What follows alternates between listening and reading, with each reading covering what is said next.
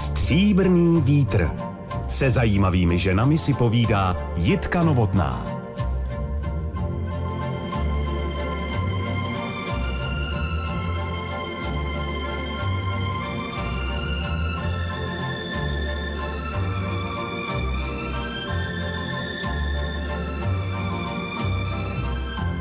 Mohla bych opěvovat její vrozenou muzikálnost, široký hlasový rozsah, nádherné altové zabarvení, herecký talent, preciznost, píly a především nesmírné zaujetí, prospěv a operní umění. Ale ještě raději zdůrazním její otevřenou, srdečnou povahu a jak se mi jeví, optimistické založení. Možná je můžeme přičítat šumavským kořenům a s nimi odolnosti, síle, i zemitosti tamních rodáků. Byla skvostnou Carmen, působivou Ježibabou v Dvořákově Rusalce, Olgou v Oněginovi nebo Radmilou ve Smetanově Libuši. Jedna z nejlepších českých operních pěvkyň druhé poloviny 20. století, paní Libuše Márová. Dobrý den. Dobrý den. Já bych se k tomu hned vyjádřila. Ty superlativy, prosím vás, odbourejte. A já bych jenom souhlasila s tou pílí a zaujetím. To je pravda, ale Však takový těch oni posluchači vědí, paní Márová. to se stydím až. Co to jméno Libuše mělo nějakým způsobem předznamenat vaše sepětí s operním světem, byť tedy Libuše je soprán, To že? vůbec ne a moje maminka se tak jmenovala. Já jsem štědrovečerní dítě, já jsem se narodila 24. prosince a chtěli mi dát jméno Eva. A zřejmě si říkali, těch dárečků bude škoda, že se to víc jako nerozdělí, no tak mě dali po mamince jméno. Víte, jestli jste byla s prominutím ano. uřvané mimino, a teď to nemyslím, jako že byste zlobila, ale že jste od malička dávala průchod tomu zvučnému hlasu. Ano, maminka říkala, když mě nosili, tenkrát to dítě nebylo u maminky, vždycky poznala můj hluboký křik. Já jsem ale jako dítě vůbec pak nespívala. Asi do 12 let. Vůbec. A proč pak ne? Vůbec se neměla hlas. Takový ten dětský hlas, který se uplatňuje v těch dětských sborech. A to jsem vůbec neměla.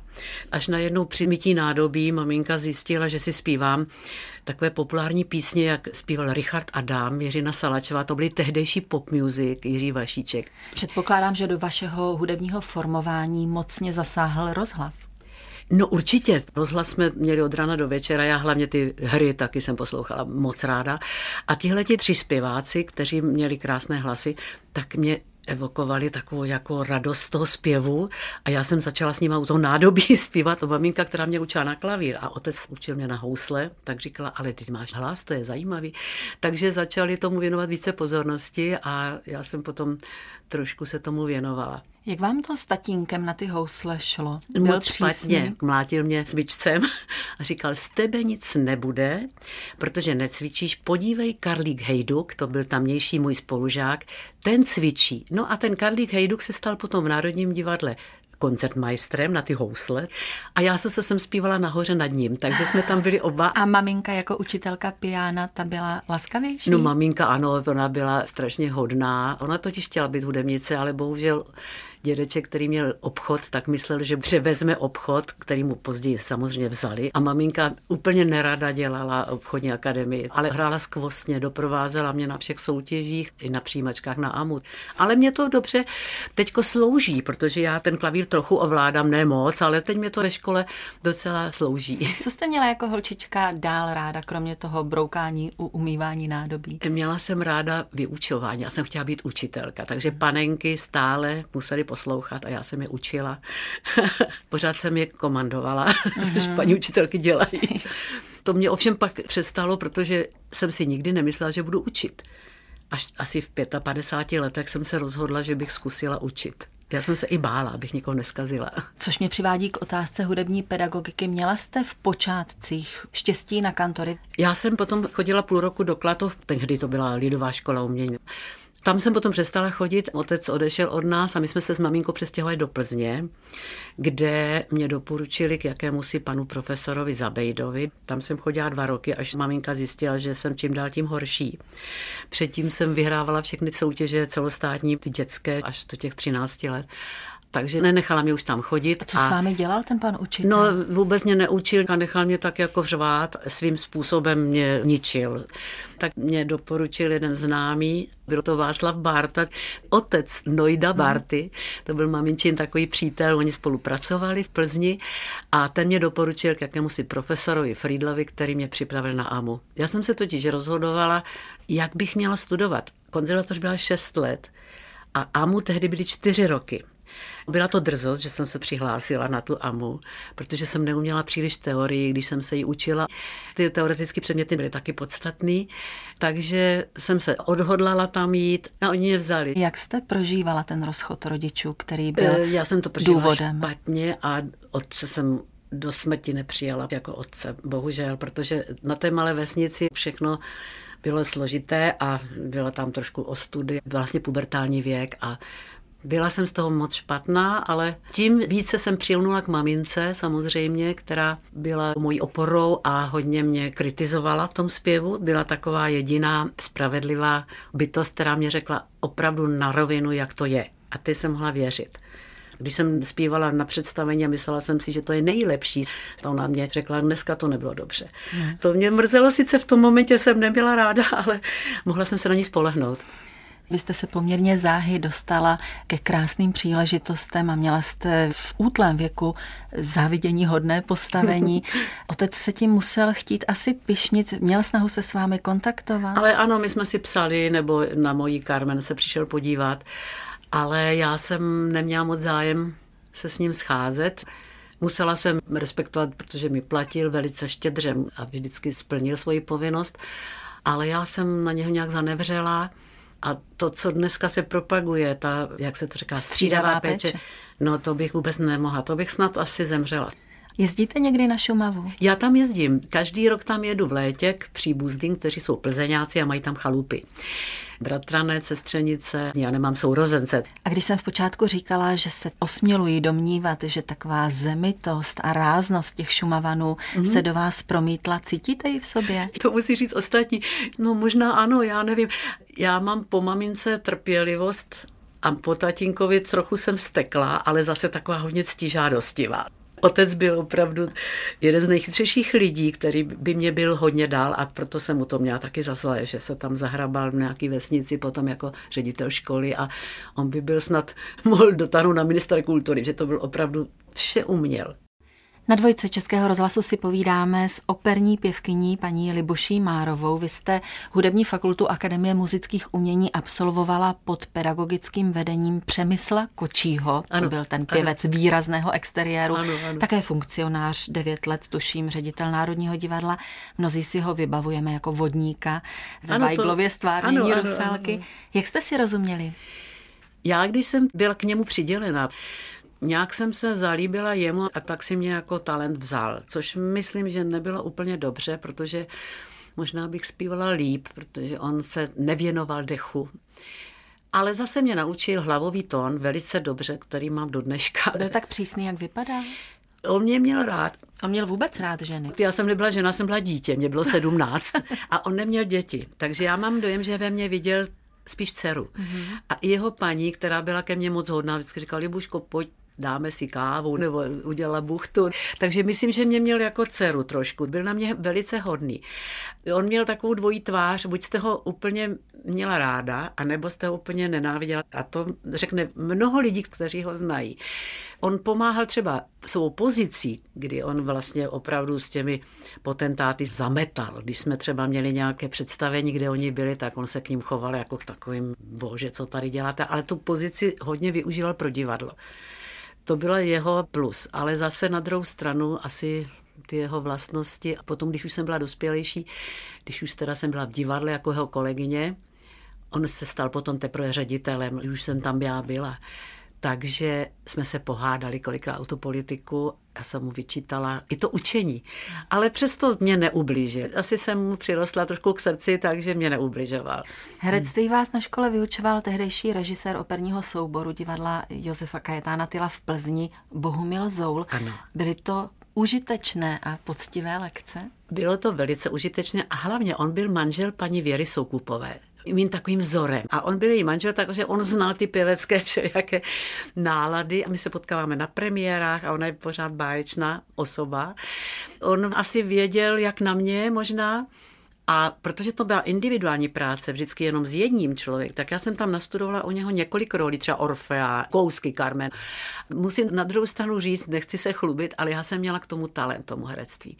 Teď, když učím na škole, někteří ty žáci hezky zpívají, ale to, co bych chtěla z nich dostat, já už stojím na hlavě někdy, už jim předvádím a oni pořád jsou takový laxní, ale oni za to nemohou, to nemají právě od Boha daný. To je zkrátka ten talent trochu se předvést. Studenti, kteří to nemají v sobě od přírody, z těchto prostě nedostanete a je to pořád naučené. Jo? A vedla právě přes pana Zoula vaše cesta do prvního angažmá do Plzně? Ano, je to tak. Tam učil on a potom tam učil dirigování pan Bohumír Liška, to byl šéf plzeňské opery. Tenkrát jsme hráli v bývalém disku, to bylo krásné divadílko, a tam jsme hráli velice často. A on mě viděl v těch rolích, ale nic mi neřekl. A najednou Bohumil Zoul říkal, ty poslyš, ty bydlíš ty Plzně, nechtěla bys tam do angažmá? Já jsem říkal, no to by bylo moje nejvroucnější přání, protože ještě tam bydlím. A on říkal, no tak proč neřekneš Liškovi? On na to čeká, běž za ním. Takže jsem tam šla a poprosila jsem mu, jestli bych mohla předspívat. A on na to řekl, no konečně. On čekal, až já řeknu, ale já jsem nevěděla, že to může.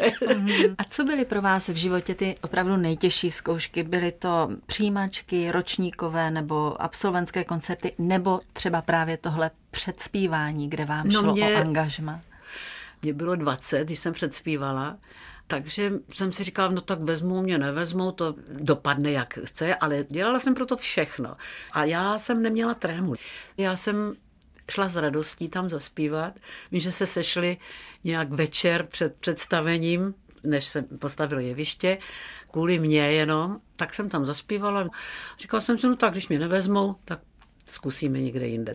Začala jste rolí Vlasty ve Fibichově šárce, ano, ano, ano. poté následovala Azučena ve Verdiho. No to bylo veliké, velká drzost v 21. To si opravdu, myslím, ne drzost, ale troufalost bych No řekla. oni mě na toho neměli vlastně obsazovat, mm. od nich to byla drzost. Ano. A já samozřejmě jsem to přijala, to je jasný. Obrovská to... role.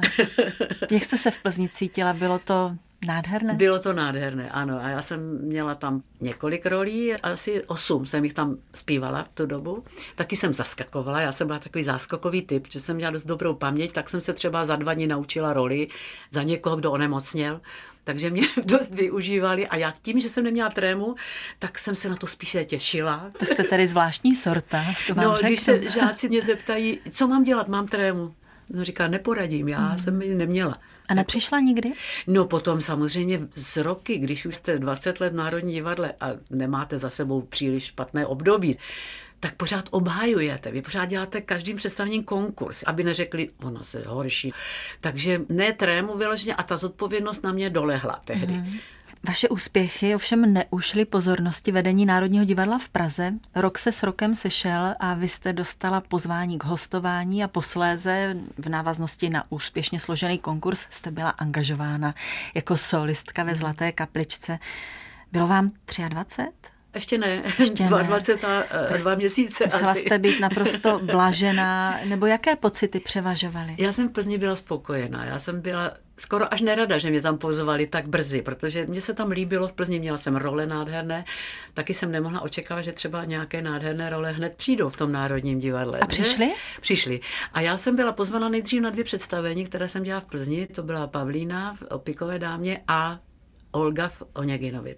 To představení jsem absolvovala a potom teprve byl konkurs. Mně o nic nešlo, takže já jsem zase neměla trému a byla jsem až poslední, asi od deseti jsem dočekala asi do pěti, do večera a tak jsem si říkala, no tak zaspívám, oni mi stejně nevezmou, jsem moc mladá.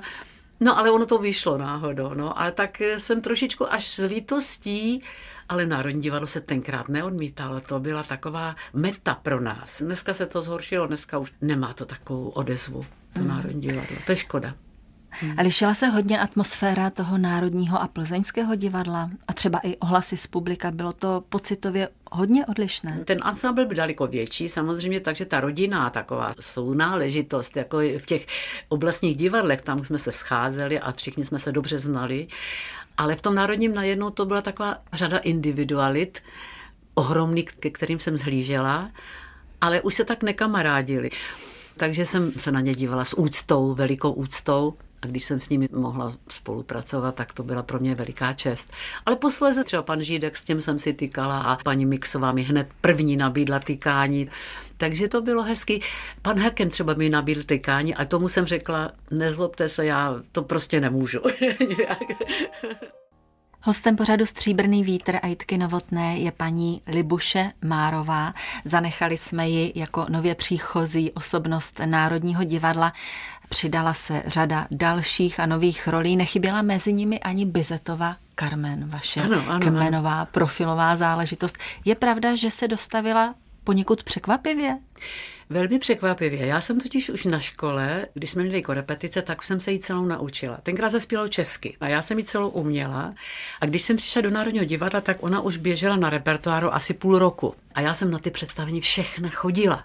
A jednou se stalo, že paní Prilová byla nemocná a paní Mixová byla někde v cizině mě byl někdo, kdo by dospěl představení, že paní Prilová, která měla to představení, najednou prostě odpadla po druhém jednání. Bylo nějak špatně moc. No a tehdejší šéf, pan Šíp, Ladislav, což je otec Marie Redkové. Ano, velké jméno světa ano, opery. Ano, tak pro mě přijel autem, my jsme neměli telefon tehdy a říkal, vy to prý umíte, nechtěla byste to dospívat? Jako jsem... mezi jednáními přijel. Ano, on pro mě dojel do Vršovic, kde jsem tehdy byla. Já jsem říkala, no, já to umím. Klidně. já jsem byla tak drzá. Vy jste byla rádař? Byla jsem dokonce ráda. To byla kašlíková inscenace, velice moderní na tu dobu, ale velice krásná. Tam mě nalíčili, dali mi tu paruku a já jsem vezla na jeviště. Bez zkoušky, bez jakékoliv přípravy. Jaké to je převtělovat se do takové temperamentní dračice? Co to člověku dá a co mu to třeba vezme? Pro mě to byla hlavně potěšení se v tom ukázat. Nejenom ten zpěv, ale i takovou tu hereckou erudici, kterou jsem získala na té škole. A mě to nevzalo nic, já jsem byla naprosto šťastná po této zkušenosti, že jsem zaskočila, tak mi to potom bylo dáváno pořád, to představení. Také jste s ní hodně cestovala. My se tak věnujeme té opeře, protože s vámi to ani nelze jinak, ale nemůžeme opomenout ani ten osobní život. Prozradíte nám něco třeba o své první lásce? To vám řeknu docela legrační příhodu. První třídě jsem byla, asi těch sedm let, takže jsem říkala svému spolusedícímu spolužáku, že si mě musí vzít, že ho miluju a on nechtěl, tak jsem mi vytrhl, tak to bylo asi poput, že jsem potom dlouho už nikoho nechtěla a já jsem měla hlavně ten zpěv, že jsem dlouho se nějak nezamilovala do nikoho. A takovou mou první lásku, to se budete smát, byl Jaroslav Krček, který má chorou bohemiku. To mě bylo těch 21. No ale svými manželskými vztahy jste stvrdila vlastně tu lásku k divadlu, protože oba pánové byli režiséři. Ano, ano, operní režiséři. Jeden Norbert Snítil, ano. o deset let starší, druhý Tomáš Šimerda, o devět let mladší. Ano, ano. Jaký je život s režisérem? Život se zpěvačkou není lehký. Ta profese je hodně sobecká. Člověk pořád se dívá, jak mu to jde. Když se ráno probudí a najde mu to, tak je jeho život eh, naprosto zlomený. To se zeptejte jakéhokoliv zpěváka. Je to tak závislý, ten osobní život na tom zpěvu. Hodně člověk se tomu věnuje. Když já jsem docela domácí typ, já jsem tak chtěla mít rodinu, protože jsem neměla sourozence, děti jsem nemohla mít kvůli operaci, kterou jsem postoupila ve 20 letech. A tak jsem se věnovala té profesi a ti manžele, ani s jedním to nedopadlo dobře, ale já na to nějak nežehrám, naopak s Tomášem se teď přátelíme, jsme na škole spolu. Nebyla to jenom chyba, že on mě opustil. Já jsem dělala taky určitě velké chyby. Víte, ale já si neodpustím a musím podotknout, že vy mi jako sobecký typ rozhodně nepřipadáte. Já možná jsem až altruista, ale v tom zpěvu myslím, že ze zpěvačkou je těžký život, skutečně. A napadlo vás někdy, že kdybyste nevolila člověka z té divadelní branže, a že by to třeba mohlo dopadnout jinak? Já bych nikoho jiného volit nemohla. Když nerozumí on, to je mé profesi a já jeho vlastně taky, že by ta symbioza nenastala, nevím. To je můj dojem. Paní Márová 60. léta byla dobou, kdy se postupně začaly objevovat skulinky v železné oponě a vám se začala hromadit pozvání do světa. Byla to právě Carmen, kterou vám nabídli v Královské opeře v Oslu.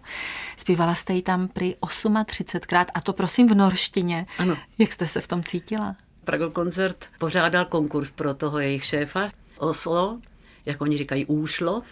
Mě nepozvali tehdy, ale můj manžel, tehdejší pan Norvel Snítil, řekl, víš co, tak tam jdi, když nejsi pozvaná, jdi tam. No a oni se mě vybrali. Chtěli, abych tam šla do angažma, ale já jsem byla asi dva roky vdaná, nádherný role. Tak jsem říkal, že ne, že se mi nechce a oni říkají, tak aspoň hostování, ale nenaučila byste se to v norštině, když je to tolik představení. Tři roky jsem to tam pak jezdila zpívat permanentně. Jak jste jezdila? Lítala jsem samozřejmě. Už jsem se lekla. tak jsem řekla, norštině, proč ne? Já jsem byla tak přesvědčena, že všechno dokážu, že až teď se tomu divím. To je úžasné Za... odhodlání. Já jsem si nějak věřila. Protože jste z té Šumavy. Je to možné. Tak jsem se to naučila v norštině podle výslovnosti paní, která pracovala na ambasádě. Oni mi poslali to libreto, že to se čte všechno jinak.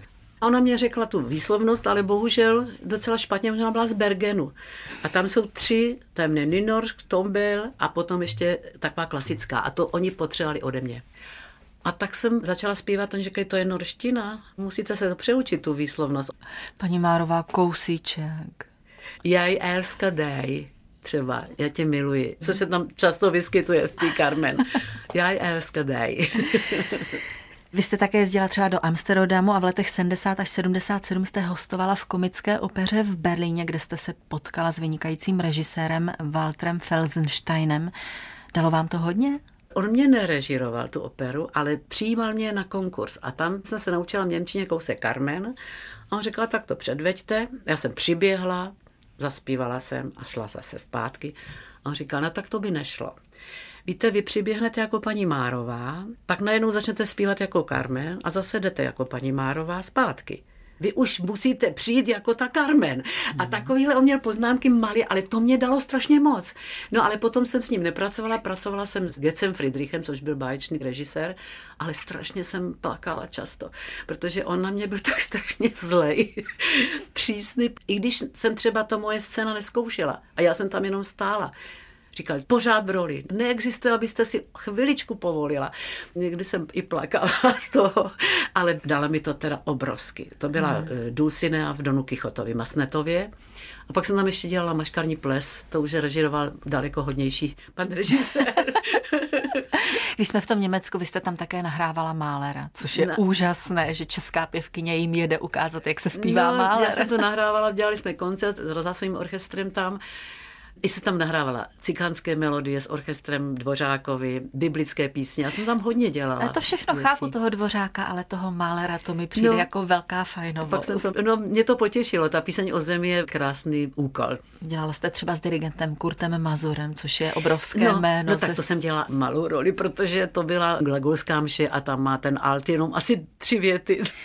Ještě by mě zajímalo, jestli některá spolupráce zůstala pouze v rovině vřelých tužeb, přání a snů? Ani ne, myslím. Já jsem byla spokojená s tím, že mě někam pozvali. Přání jsem nějaké zvláštní neměla. Povídáme si s operní pěvkyní paní Libuší Márovou. Nakolik jste se na pódiu nechávala unést tím okamžikem? Znala jste ty chvíle, kdy jste o sobě možná nevěděla, kdy jste byla úplně v tranzu někým jiným? V tom tranzu jsem nebyla, ale ta hudba, nejenom to herectví na jevišti, ale i cokoliv slyším a já jsem to mohla interpretovat, tak to pro mě byl takový až tělesný zážitek. Zažila jste třeba i pohnutí dojetí, že se vám někdy stahlo hrdlo nad tou krásou? To ano, Dělala jsem nevěstu Mesinskou, kde mi zemřou oba synové. A tam oni leželi na těch katafalcích a já jsem u nich zpívala. Ovšem to jsem si odbyla na zkouškách, protože na jevišti se to nesmí potom na představení dát znát. To vždycky pan režisér řekne, plakat musí divák a ne ty. Takže mm. tam se ček nesmí dojímat. Možná činoherec by to nevadilo, ale u zpěváka to možné není. To byste vůbec nemohla zpívat. Takže tam jsem si to odbila, to se mi opravdu stál krk, když tam jsem viděla ty dvě rakve a tak jsem se do toho nějak vžila, ale potom na jevišti na představení už ne. Když jste zmínila ty činoherce, oni se nezřídka na jevišti také takzvaně odbourají. Mm-hmm, ano. Může se to stát i opernímu herci? Ano, taky se to stalo někdy. A tohle musíte okamžitě potlačit, anebo nemůžete zaspívat větu. Já jsem tahala třeba po jevišti kus prádla, protože jsem měla rychlý převlek a vím, že jsem viděla kolegyni, která na mě pořád dělala očima něco, já jsem si myslela, co to dělá a ona se tak smála, když se otočila zády, tak se musela vynechat jednu větu, protože jsem nemohla vůbec vypravit ze sebe slovo. Když jsme u těch průšvihů, platila jste někdy v divadle pokutu? Ne, nebylo za co. My jsme tenkrát platili pokutu Kdyby se teda platila třeba za nalakované nechty, no představení jsem nikdy neprošvihla. Za těch 40 let, co jsem byla v Národním divadle, nikdy se mi nestalo, že bych zapomněla, že mám představení. To by mě ranilo asi mrtvice, kdybych se to dozvěděla. Že ale mám... to jste snad jedna z mála, ne? Ne, já myslím, že nás bylo víc, hmm. ale stávalo se to někdy, ale vždycky snad byla náhrada. A když teda vy jste byla tak vzorná a žádné pokuty nepřicházely, co dokázalo v divadle nazlobit vás? Bylo něco takového, co vás třeba při tom tvůrčím procesu, při zkoušení rozčilovalo, trápilo? Trápilo by mě, kdyby na mě křičel režisér. Což který... se stalo v tom Německu, jak jste říkala. No, on mě nekřičel, ale byl přísný skutečně. Když na mě by zakřičel režisér, tak bych odešla. My jsme partneři v tu dobu i když zpěvák je vždy podřízen dirigentovi a režisérovi. Tato role se musí přijmout. My nejsme dominantní. Ale potom na jevišti ano, ale při té spolupráci na zkouškách ne. Takže to by mě hodně rozhodilo. A potom mě někdy vadí, když si kolegové třeba povídali něco mezi sebou, pak nevíte, pomlouvají vás nebo nepomlouvají. I na představení se to stávalo, mm-hmm. třeba i ve sboru. Nemají tu úctu k vašemu výkonu. Vy jste jako obsazovaná interpretka musela být chtě nechtě konfrontována s těmi nepěknými stránkami lidské povahy, jako jsou závist a žárlivost a někdy třeba nevraživost. To jste si rozhodně musela uvědomovat. Jak jste se s tím vyrovnávala? Já jsem to nějak nepocitovala. Tak buď na mě nikdo nežárlil, nebo nevím, nevím o tom. To je dobře. Možná nechcete vědět při své optimistické Nechtěla jsem povaze. asi vědět ani, ano. Od samozřejmě. roku 2001 učíte zpěv na hudební fakultě Pražské akademie muzických ano, umění. Ano. Jak chápete tu svou pedagogickou dráhu? Já pořád o sobě pochybuju. Já jsem se tak bála dlouho učit. Nikoho jsem neskazila, někteří jsou úspěšní, někteří méně, ale já si pořád kladu vždycky otázku, jestli to dělám dobře. Takže když třeba teď jedna dívka byla na stáži u zpěvačky Fassbender v Německu a napsala mi mail, že ten způsob, jak jim to vykládá, že stejný a že je s ní strašně spokojená, že je to dobrý, tak potom se mi trošku potvrdí to, že to asi nedělám špatně. Studenti vás prý milují? Snad mě mají docela rádi. Já se stýkám ještě, co už odešli ze školy, někteří mají děti, tak mě vodí děti ukazovat hmm. a tak se hodně přátelím s nimi. Když srovnáte jejich a svoje někdejší touhy na Prahu umělecké kariéry, podobají se?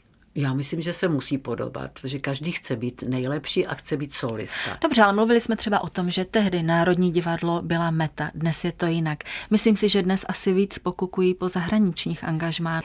Proměny tam budou. Asi jo, protože mají taky tu možnost. A porovnávají potom ty výkony ale někteří nedají té své touze takový průchod a potom trošku vypadají laxně, někteří. Takže já jsem proto dělala maximum. A nebylo mi za těžko třeba vstávat nebo jet přes noc a ráno zkoušet třeba v tom Německu. Já jsem tady měla představení, pak jsem jela nočním vlakem do Berlína, tam jsem dvě hodiny si odpočala před zkouškou a pak jsem měla zkoušku. Zpěv je bolestivý drill. Stotožnila byste se s tím? Bolí to? A drill to je. Bolí to, když vám to nejde. to bolí hodně. Být zpěvačkou je krásné, když vám to jde. Tak to je opravdu nádhera. Poslouchá vás hlas, poslouchá vás tělo, jste zdraví. Na tento obor musí být člověk psychicky, fyzicky opravdu vybavený a zdravý. Ale jakmile vám to nejde, tak je to utrpení. Kdy jste byla vy se svým hlasem nejvíc spokojená? Kdy jste se cítila svobodná v tom hlasovém projevu? No, na vrcholu? To je asi tak 20 let, co jsem byla v Národní divadle. Pak už to šlo spíš dolů trošku. Pak jsem samozřejmě už taky dostala menší role. Ten alt má hodně menších rolí. Těch opravdu špičkových je méně. Sopranistky mají všechny špičkové většinou. Tím jsem trochu záviděla ty šárky, rusalky a Madlen. Ale byla jsem spokojená s tím, co jsem dokázala. Mě to uspokojilo. Já jsem holka ze Šumavy a jsem za to ráda, že jsem tohle mohla dělat celý život. Co vám na divadle nejvíc voní? To, že si můžu zaspívat s orchestrem, že to divadlo není jenom o zpěvu, ale také o tom herectví. Kostýmy nejsou marné. Je pravda, že když to člověku sluší je rád, ale já právě jsem měla hodně rolí, kde mi to neslušelo a schválně, protože třeba Ježí Baba, já jsem třeba dělala tu Carmena, byla jsem blond A když jsem tam měla černé vlasy, dřív se tam stávali na podpisy hodně. No ale já už jsem dávno byla doma, protože oni si mě nevšimli. A pořád čekali na nějakou tu černou ženskou na podpis a už jsem byla doma. takže někdy jsme vypadali úplně jinak, než potom v tom civilu. Takže někdo třeba mě znal podle jména, ale vůbec neví, jak vypadám. A vadilo vám to? Ne, ne, vůbec mě to nevadí. Paní Libuše Márová je naším hostem v pořadu Stříbrný vítr. Vedla jste si písemný záznam o svých koncertech a představeních? Ne, vůbec ne. A maminka? Maminka ze začátku, dokud žila, tak mě psala, co třeba jsem za to dostala. Potom jsem si psala do klavírních výtahů, jaké jsem tam měla šaty. Protože když jste jela třeba do stejného města třikrát, tak Aha. hodně lidí hodnotí, jestli máte stejné šaty, to byste se divila. Ale jinak jsem si nedělala záznamy vůbec. vůbec. Měla jste tady ty ženské záležitosti ráda? To oblékání, česání, líčení. Zvládala jste to sama všechno? Dnes ano, jsou to, na všechno specializované no to jsme profese. absolutně neměli žádné vizážisty, to jsme všechno dělali na koleně. Když bych se vás zeptala, kdy jste na jevišti zakusila pocity opravdu největšího zadosti učinění, prestiže, radosti, pocitu cti? Možná právě při té Carmen, v Budapešti jsem dělala francouzský Carmen, tak to mě taky těšilo, že mě tam pozvali a jezdila jsem jim tam zpívat. A co francouzština? Mluvíte francouzsky? Já nemluvím. To mě naučil ale pan Šimerda, který mluví velice dobře francouzsky, takže mě naučil přes prázdniny tu výslovnost. Váš druhý manžel? Ano, ano. Já jsem se učila poměrně rychle a hlavně tam nebyli vůbec žádní francouzi, ale jenom tam hostoval právě francouz z opery komik z Paříže, ale on mě docela pochválil, že to je dobré. A pak zážitek, protože jsem dostala příležitost na Pražském jaru v roce 76 svůj písňový recital. A to mě moc potěšilo, že mě za tu důvěru dali a mohla jsem si tam zaspívat krásné věci, které jsem milovala, například toho Málera, pak křičku Severní noci a písně Dvořáka. A to byl celkem i úspěšný koncert, takže to byl taky velký zážitek. Z posledních vašich nastudovaných rolí v Národním divadle by asi neměly zůstat bez zmínky Stařenka v její pastorkyni nebo Háta v prodané nevěstě. Ano, ano. Je to, paní Márová, těžké přehrát se z těch krasavic do vedlejších rolí, do představitelek starších postav? Jak už jsem podotkla, tak těch krasavic zase tolik není. Já to hodnotím profesně, jestli tam vypadám nějak strašně, mě to je úplně jedno. Hmm. Kterou roli jste se loučila? V roce 2006 jsem šla do penze a to bylo moje poslední představení. Ještě připomeňme po kolika letech? Po 40. Skoro na den. 66, 2006. A já jsem zpívala tenkrát Aninu v Traviatě, což je služka ty Violety. No a teď jsem dostala kitku jediná. A šla jsem se s tou kyticí děkovat sama. Ono to bylo češtině napsané na tom programu, že to je moje poslední představení na rozloučenou. Ovšem cizinci to nevěděli, tak ty asi se dívali po sobě, proč já zrovna, ta nejmenší role, dostávám takovou květinu a Violeta se nejde děkovat sama. Cítila jste nějaké pohnutí? Ne, Vůbec ne. Jak je to možné? Nevím. Dost se mi i lidi ptají, to když jdeš okolo toho národního divadla, to tě asi tluče srdce. Říká, no ono tluče, samozřejmě. Nepřestává, ale ne, neprožívám nostalgii vůbec.